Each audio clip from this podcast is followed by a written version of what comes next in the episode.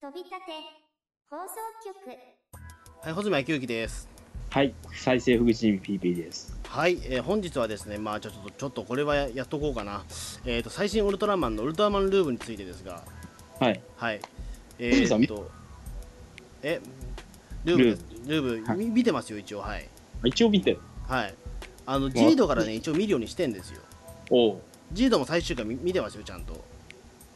ジード、まあ、まだちゃんと見れてないんだよな。あ、そうなんですか。はいおーなるほど。ルどうですかルーム。うん。あのですね、 あの、おなんかその含みはね昔何かうん。何かあって、もう銀河ぐらいから続いてます。昔何かあって、ウルトラマンとか怪獣とかが何かに封印されてますってパターン、もうそろそろやめてもいいんじゃないですかね。えー、マジかい。うん。もう俺最近慣れてきましたよでもああいうあのパターンは。慣れてきたっていうか、俺飽きちゃったよ、この封印されてるパターン。まあ、封印っていうかだってあれでしょなんかあのエネルギーなんかその封印されたというかだってあれでしょ、だって銀河はだって完全に封印された設定になってたけどそうじゃないしだって他のやつはあくまでも、あのエネルギーをだってその移植してるだけでしょカプセルの中にあ、そうなのだってあれ封印されてるってことじゃないしだ別にだってあれ中にあれはどういうことなんだろうね。それもこれ、今後の見どころなのかな。えーだから何々の力というものが例えばあのえー、とああいうふうにカプセル状になってるってことでしょいわゆるドーピング剤とかと同じでしょあれああいうのってそうなんだ。うん、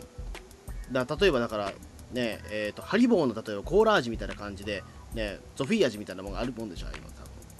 多よくわからない。分 いやだからああいうななんだろうね存在があるわけでしょ妖怪メダル的なものがうん。うんだからポケモンとはまた全然違うんだけども、うん。うん、なんかそういったあの何々の力をだれ霊媒師みたいなもんですよいわゆるはい。あのハニャラ見たっつってやったらなんか急になんかその高齢してってその力が出るっていうはい。うん、霊媒師みたいなもんなんですよ。あれがもう飽きたんですか、もう。 飽きましたね。あ、そうですか。まあでも確かにもうなん、もうだって銀河からもう5、6年経ってるわけですもんね。うん。それを毎回やってれば、まあそれは確かに飽きるんですけども。何々の力みたいな感じでやるのはもうちょっと飽きました。い や、まあまあまあまあ、うん。でももう、ああいうぐらいしかでもおもちゃが売れないんじゃないですか、やっぱりそれはもでも、銀河あたりですね。あれ、銀河がきっかけでソフビのサイズ変わったんでしたっけう。ああ、確かそうだと思います。確か、あの、だってソフビ人形がだってそのまま劇中のアイテムになってるから。うん。うん。でもあれも銀河とかがもう終わっちゃってから、多分あの足になんか読み取るやつがついてるソフビって今も売ってるんですかあれあ、売ってないです、売ってないです。うん、俺、この前気になって確認したんだけど、もうなかったです、あの、足の消えましたよね、あれ。バーコードリーダー的なやつ。うん。うん、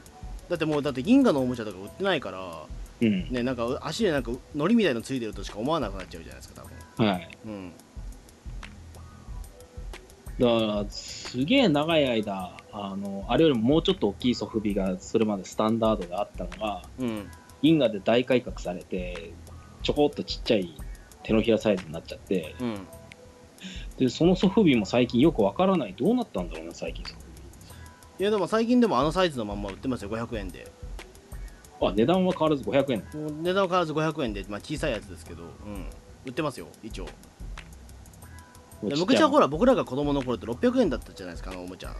うん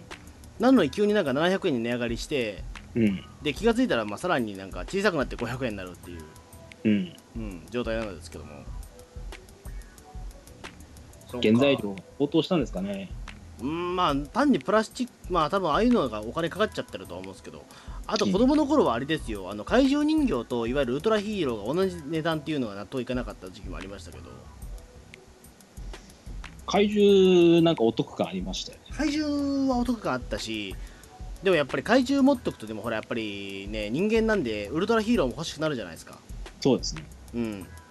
あのやっぱ相手やっぱ怪獣同士戦わせるのもいいんだけどやっぱ1体ぐらいヒーロー欲しいなっていう時にね何選ぶかっていうのは結構それは重要なんですけども、うんうん。まあ、俺、ゾフィー選んじゃいましたけど、なんか知らないけど。そうですね。そうか、だから、え、じゃあ、ルーブ今楽しいですか、正直。あのー、すいません楽しくないえ、マジかよ。マジか、マジか。なるほど、なるほど。そういう展開でいくのね。なるほど。うん、それは聞いといてよかったぜ。ええ。うん今後見ていけばいろいろ紐解かれるかもしれないですけどいろんなところがすごいあまりにもなんていうかガランドのまま話が進みすぎな気がするんですねうんあの例えば第1話でウルトラマンになる瞬間っていうかうんですけれどもなんかうわーっと炎でやられたら異空間に包み込まれて昔のルーブの戦いみたいなうんなんかライブラリー映像みたいなのを突然見せられるじゃないですかうんでなんか変身アイテムってゲットしてこれでわんうんたらかんたらっつってうんすることになるわけですけどその最初のなんか昔もルーブが戦ってたらしい火炎怪獣火炎骨獣うん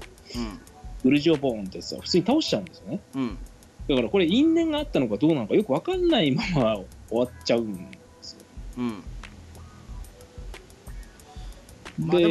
ねルーブって何なんだろうっていうのがね全然分かんないままうん話が進んじゃうといううん、まあいやなんだろうな一方で丁寧なところもあるんですよあの、うんこの力どれぐらいなんかできるのか試そうぜみたいな感じでプライベート変身みたいなのをして、うんなんか2人で楽しんで空飛んでたりとかねうんおいいかんちょっと失礼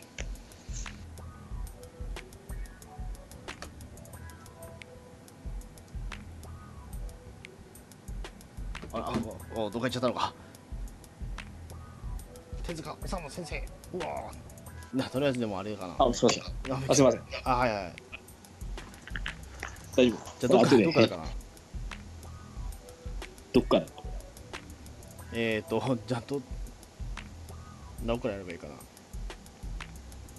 えちょっと変な変なところ来ちゃったなどうしようかなうん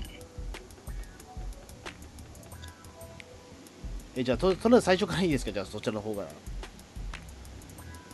で火炎骨獣グルージョボーンの話ですねうんあそうそうかプライベート変身うんプライベート返信はいはいありましたねあれとかは僕はいいと思うんですようんいいと思うよあれは俺もあ賛否両論あるかもしれないんですけれども、うんなんか普通に山吹っ飛ばしたりとかはいはいはいしましたでもウルトラマンになっちゃったらねどうするだろうみたいなウルトラマンだってことを明かしちゃったら俺たちは研究材料にされたりとか狙われたりとかするんだぜみたいなうんああいうウルトラマンになったらどういう発想になるだろうみたいな丁寧さは僕好きなんですけあ僕もそれはねルーブ見てあこれは面白いなと思ったとこはそこなんですよどはいあのあんまりそこまでねここウルトラマン50年以上の歴史があるけども、はいあのそこまで解体したものってなかったじゃないですかはいあのウルトラマンはだからこういうもんだっていうところまあまあまあ確かにうんまあそこに挑戦した作品はもちろんあるんだけどもただやっぱり2人いるっていうところにおいて、あのお互いだからその認識の違いみたいなところがあって、そこでなんかウルトラマンの今までやってきたお約束みたいなものが改めて問題点が浮き彫りになっていくっていうのは面白いですねやっぱりはいうんだからすごくだからねあの戦闘シーンに関してもやっぱりその今回だからやっぱりその2人ウルトラマンが常にいるっていうところがミソなわけじゃないですか、はい過去それはなかったわけですよねでも例えば2人ウルトラマンがきいきなり出てくるってことはあったけどもはい必ずじゃないわけじゃないですかうーん銀河ビクトリーのあたりとかはどうだったろうでも銀河ビクトリーはうんあの1人でも戦ってるしうん、あのでふで2人とも他人じゃないですか結局は言うてもそうですね、まあはい。うん、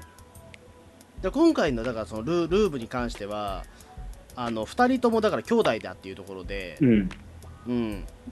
あのーだから一心同体なわけじゃないですか今のところだからそのピンで戦ってるところはねないないわけだし、まあ今後そういう話が作られるかもわからないですけどね。うん、ただとりあえず今のところはその2人で必ずやるっていうところがあの密なわけですから。うんだからそのツープラトン攻撃みたいなところでであれってだからた盾師の方は多分大変なんだろうなと思うんですけどスーツアクターの方とかは多分うん、うん、だからそのやっぱりあどけなさみたいなところがそのいきなり変身してうわどうすんじゃこりゃみたいな感じで、うんなってる時に、うん、のその演技の仕方とかやっぱりね今すごいスーツアクターさんってすげえあのううめえんだなと思ったんですけど、まあ、失礼ながらなんですけどもやっぱりだからそのずっこけ方とかねそのスーツを着てる中でもちゃんちゃんとだからそういったし、えー、と戦闘シーンができてるっていうのはあの、はいなかなかあれすごいと思うんですよ。俺1話のスーツアクターさんその戦バトルシーンは正直感動したんですよかなりおあーこんなこともできるんだと思って結構ね芝居込みの戦いになってはいるんですよねまあ本当になんかなんであんなにベラベラしゃだってずっとだって喋ってんだもんだ ってウルトラマンがうんうん、うん、わあチチーとか言ってうんうんうんわあなんじゃこりゃーっつってるとかうんなんかその兜小路並みに喋ってるじゃないですかだってあれそうですねうん相当喋ってるよなだあれになっちゃうともう確かにねななんだろうもうウルトラマンに変身してる感覚すらないわけじゃないですかそうなんだななんか気持ち的に見ながウルトラマンにねら、なんかなんかロボットに乗ってる感がすごく強いんですけど確かにこれまでのウルトラマンだったら普通はカタルシス的なものがないんだよ ねこのウルトラマン、まあそのショワーとかねうわーとか言わないわけじゃないですかなんかジョワッチも言わないし、うんだから基本的にだからそのねダメージを受けてるところも最近はだからその素顔の俳優さんがうわ痛えとか言ってるじゃないですかなんか うんそのおおなんかウィンウィンになってるところで、うん、だああれれだもうだからウルトラマンじゃなくてあの主人公はだからやっぱりあの兄弟がやっぱり主人公なんだなとは思うんですようんそこで言うとある種だからずっとあの男の子たちを見見なきゃいけないんだなと思うとうんうんなんか確かにね複雑なんではあるんですけどもいやでもこんなにも変身してる感がないウルトラマンっていうのはすごいなうーんそうなんですよの中に乗ってる感がすごいんだよないやでもこの演出ってもうウルトラマン X ぐらいからかなもうあれ銀河からもそうだっけ比較的それは銀河から割とそういうところはありますね多分あれって単に特撮シーンの節約だと思うんだけどうんやっぱりほらあのうんなんか苦しんでるところやっぱりやってるのもやっぱとね着ぐるみ動かすとお金かかるわけですからうんだったらもう顔芸でなんとかしちゃおうっていうのはあるんだろうけどそろそろこの手のものは脱却できないのかなうーん難しいんじゃないですかねでもどうなんだろう今だってこれが一番ベストだってことになっちゃってるしある種ねうんもうだって誰も突っ込まないけどほらもう、ね、警備隊とかも出てこないわけじゃないですかもうすでにそうですねエビ隊も出てこないのも寂しいなうん、うん、もうだもう今回からもう誰も誰も今突っ込まなくなったけどうんうんだからもうねうんまああれが限界なんじゃないですかね、まあ、あとだからやっぱり問題となってるのはやっぱりあれですようんまあ太郎火の力銀河水の力ですよはいあれはどう、まあ、あれはちょっとやっぱり何度考えても分かんないんですよね。太郎火の力は結構よくわかりますだってウルトラダイナマイトとかあるしうん、まあそれはいい銀ん河が水の力っていうのがよくわからないけど銀河水の力もクソもないじゃんって思っちゃうんですけど、うんあなんか水の力の描写ありましたっけ、銀河って。いやないですよねないよね。うんあれ何あの胸のなんかプロテクター部分が水色だから水ってことでしょ、多分あれ。いやでもそうとしか思えない。見た感じだけじゃないですか、イメージじゃないですか、それ。うん。まあ、太郎もだからそうじゃないですか、まあ、ウルトラダイナマイトなんて1回しか使ってないじゃないですか。うん。でそんなこと言っちゃえばだってさあのみんなだってウルトラマンなんて光線技使ってんだから、うん全部のウルトラマン火だよそりゃってなりなるじゃないですかまあでも、セブンは刃、なんかゼロはよくわかんないけど、列、列って X 何は、なんか列なんだよね。 クリスタルに書いてある文字が。えなんかそれポケモンみたいな感じじゃないんだえ水水火なんか土とかそういうことじゃないんだそうそうそう、今度ね、あの、ガングラインナップの上では明らかになってるけれども、土のフォームと雷のフォーム。うわーなんだ土のウルトラマンってなんだよ土のウルトラマン結構衝撃的ですよ。誰ですかそれ土のウルトラマンって土のウルトラマンなんだろうこれ、まだ元が明かされウてルトなラマい。ン土って誰だエレメント太陽のやつ、土、どれを使って土のウルトラマンになるのかわかんないですけど、えあちょっと気になるなそれ土 そのなんかウルトラマンの湧き方みたいなのがさちょっと気になるということではあるんですけどもーうん、うん、えだからそのねウルトラマン太郎が火っていうのは本当になんだろうまあわわけが分かんなくていや僕、太郎が火は別にどうでもいいけど、銀河が水はちょっとよくわかんなういですんよ。これ無理やりすぎますよね多分何なんだろうな。まあ単純にね、考えても水属性のウルトラマンなんて一人もいないだろうしな。うんいないと思いますよだってああえて言えばだからあれですよねえっとね帰ってきたウルトラマンが密属性っていうこといいんじゃないですかそうなのほら津波操れるからそうなのかな。であとウルトラウルトラマンでもいいですよウルトラ水流があるからでも水属性ってのは無理があるよな。うんじゃあじゃあ難しいじゃないですかうん。じゃあうんそう思うたら他のやつもよくわかんないじゃないですかじゃあ例えばなんだじゃあえっ、と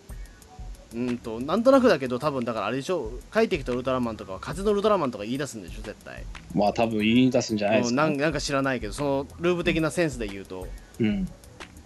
ででおそらくだからウルトラマンレオも炎のウルトラマンでしょ多分じゃあそうなるとああ、レオンも炎っぽいよね。もうレオンは何になるんだろう。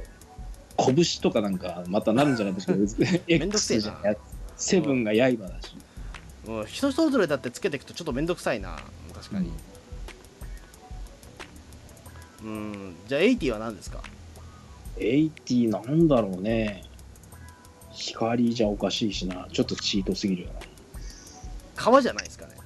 川ああそれは長谷川初則だからです けど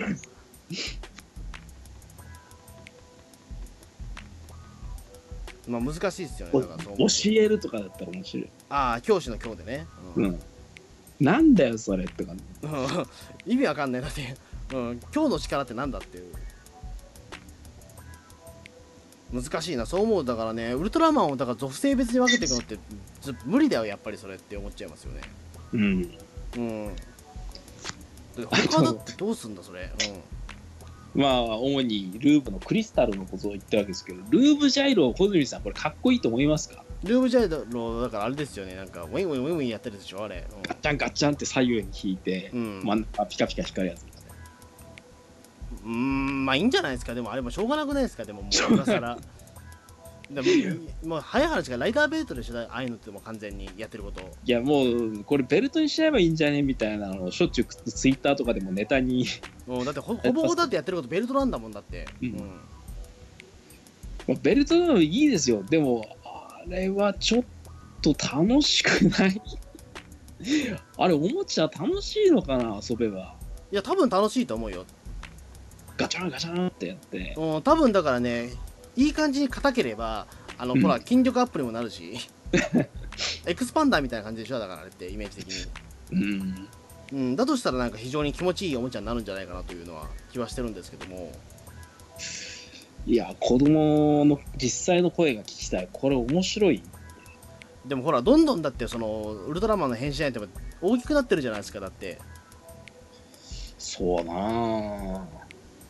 だってジードにしてもだってほらカプセル2つ必要とかさ、うん。うん、とんでもない量のだって大きさになってるじゃん変身相手もいつの間にかジードでびっくりしたのは、変身アイテムの数かな。ベルトっていうか、なんかホルスターみたいなのをつけて、銃みたいなのを持って、うん3つぐらい必要だったもんね。そうそうそうこんないっぱいいろいろ持ち歩かないと変身できないのみたいうん、でしかもだってあのウルトラマンジード一番よくわかんないのはそのベリアルの息子だっつってんのにな。うん。ねだってベリアルのカプセルとウルトラマンのカプセルが2つないと変身ができないっていううん。どういうことなんだっていうのはあるんですよだからそのウルトラマンベリアルがそのいわゆるあの世界で言うとほらもうね破壊破壊者みたいな感じになってておうん俺はベリアルに顔が似てるから嫌だっていうふうになんか言ってたけどベリアルのカプセル使ってるからじゃねえかよと思うんですよ、だから俺純粋な変身がよくわからないんですよね。そうなんですだからあのじゃあベリアルのカプセル鼻から使わなきゃいいんじゃねえのとは思うんだけどそうじゃないんだよね多分あれってうん。で最初からなんかウルトラマンと別のウルトラマンのカプセル使ってる全く別な見た目になるんじゃないのっていうか気はしちゃうんだけどオーブとかだったらオーブオリジンつってなんていうかうん元々の姿みたいなのは一応あるじゃないあるあるあるうんだからそういうのだったら納得はするんですよこちらも別ジにードはどういうことなのかがちょっと僕見てないから思うんですけどあれ結局明らかにならないんですかあ一応なってるうん正体は明らかになってるんですけどうんで多少だからそのうんまあなんでそのじ、ね、ベリアルと顔が似てるのかってところもちゃんと説明はしてるんだけどもただ変身プロセスにおいて、あのベリアルのカプセルを使っておいてうわ俺はベリアルに顔が似てるからなんか嫌じゃーってなってるのは意味がわからないと思うんですけどと結局ベリアルのカプセル使わないとなれないっていうかジードの本来の姿みたいなものはないってこといやあれがジード本来の姿なんですよでもやっぱりベリアルとウルトラマンのカプセルは絶対合必要体させないといけないんですよ困ったウルトラマンだからすげえ困るんですよああいうのってうんらちょっとねわ分かんないんですよねそういう意味で言うとううん。んウルトラマン G 度はよく分かんないですそういう意味で言うと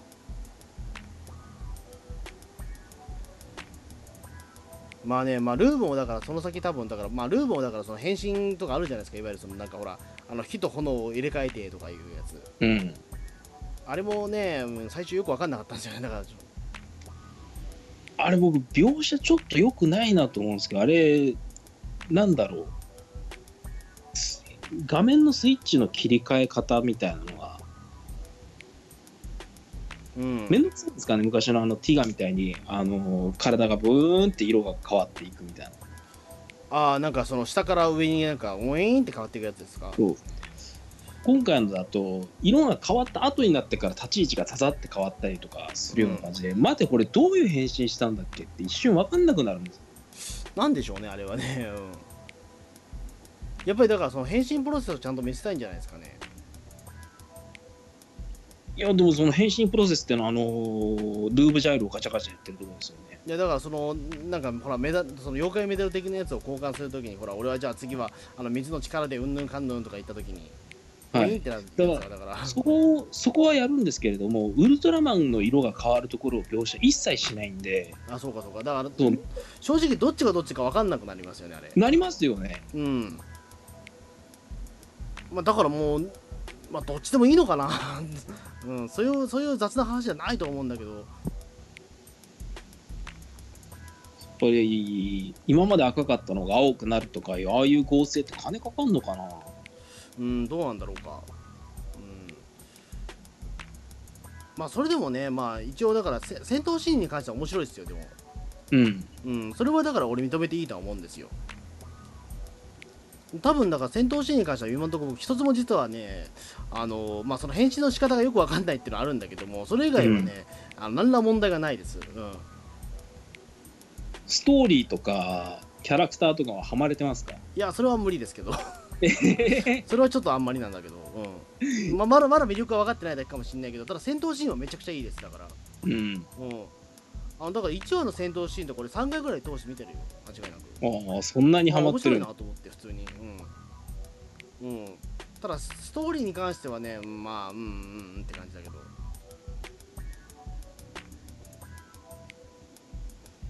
でも、この前の、でも、第4話は面白かったですよ、そこそこでも。マジですか見ました野い球やすまるだ見てない野球んですするよ会、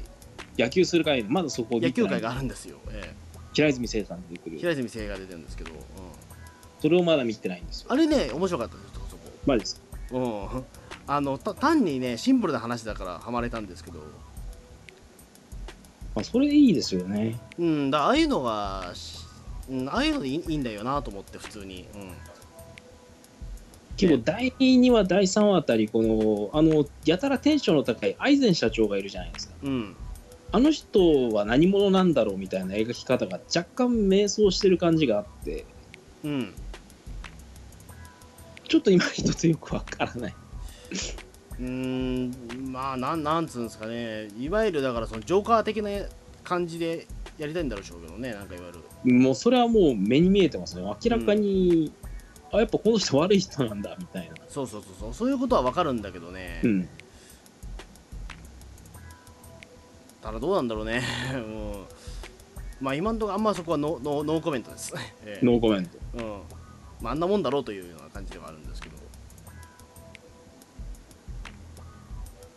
そうですねだからあとアイゼンってずっと言ってるけどなんかずっとアイゼンボーグがずっと出てくるんだけどあれはなんか関係してくんのかしないんじゃな、ないしてこないかな名前だけかなうん、うんそうかなんかだからずっとアイゼンアイゼンって言ってるからなんかいずれアイゼンボーグが出てくるのかなとかそういうなんか感じになってるんですけど関係がないかなうーん、それはないと思うな。そうかうんまあでもなんかねほらでも最近のウルトラマンだったらなんかそういうことしてくれそうじゃないですかなんかせっかくだってアイゼンボーグだっけ確か一応あれ一応だかはらあの海外でできたのって、はい。うんだなんか着ぐるみとかだって借りれたらなんか出てくるんじゃないかなというまあ、円谷は基本的にコセイドンに至るまで、あのー新しいスーツ作ってますからね。うん出そうと思ったら出せるんじゃないですか、なんでも。そうそうだうんだからちょっとなんかそういうところはやってほしいですけどねなんかせっかくなら、でも突然アイゼンボーグ出てこられてもな。うん、誰だお前ってありますよねうん。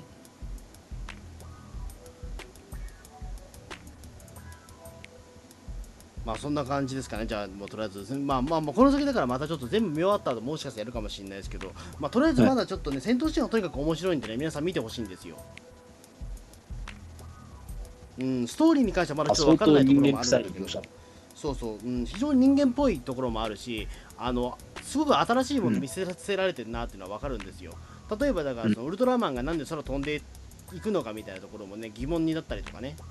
うん。うん、ああいうところはなんかあ新しいなと思ったりとか、うん、そういうのありますけどやっぱお約束をねこの時に全部全部破ろうとしてるなっていうのは分かるんで、うん。うん、あのそういう意味では興味深いですね、うん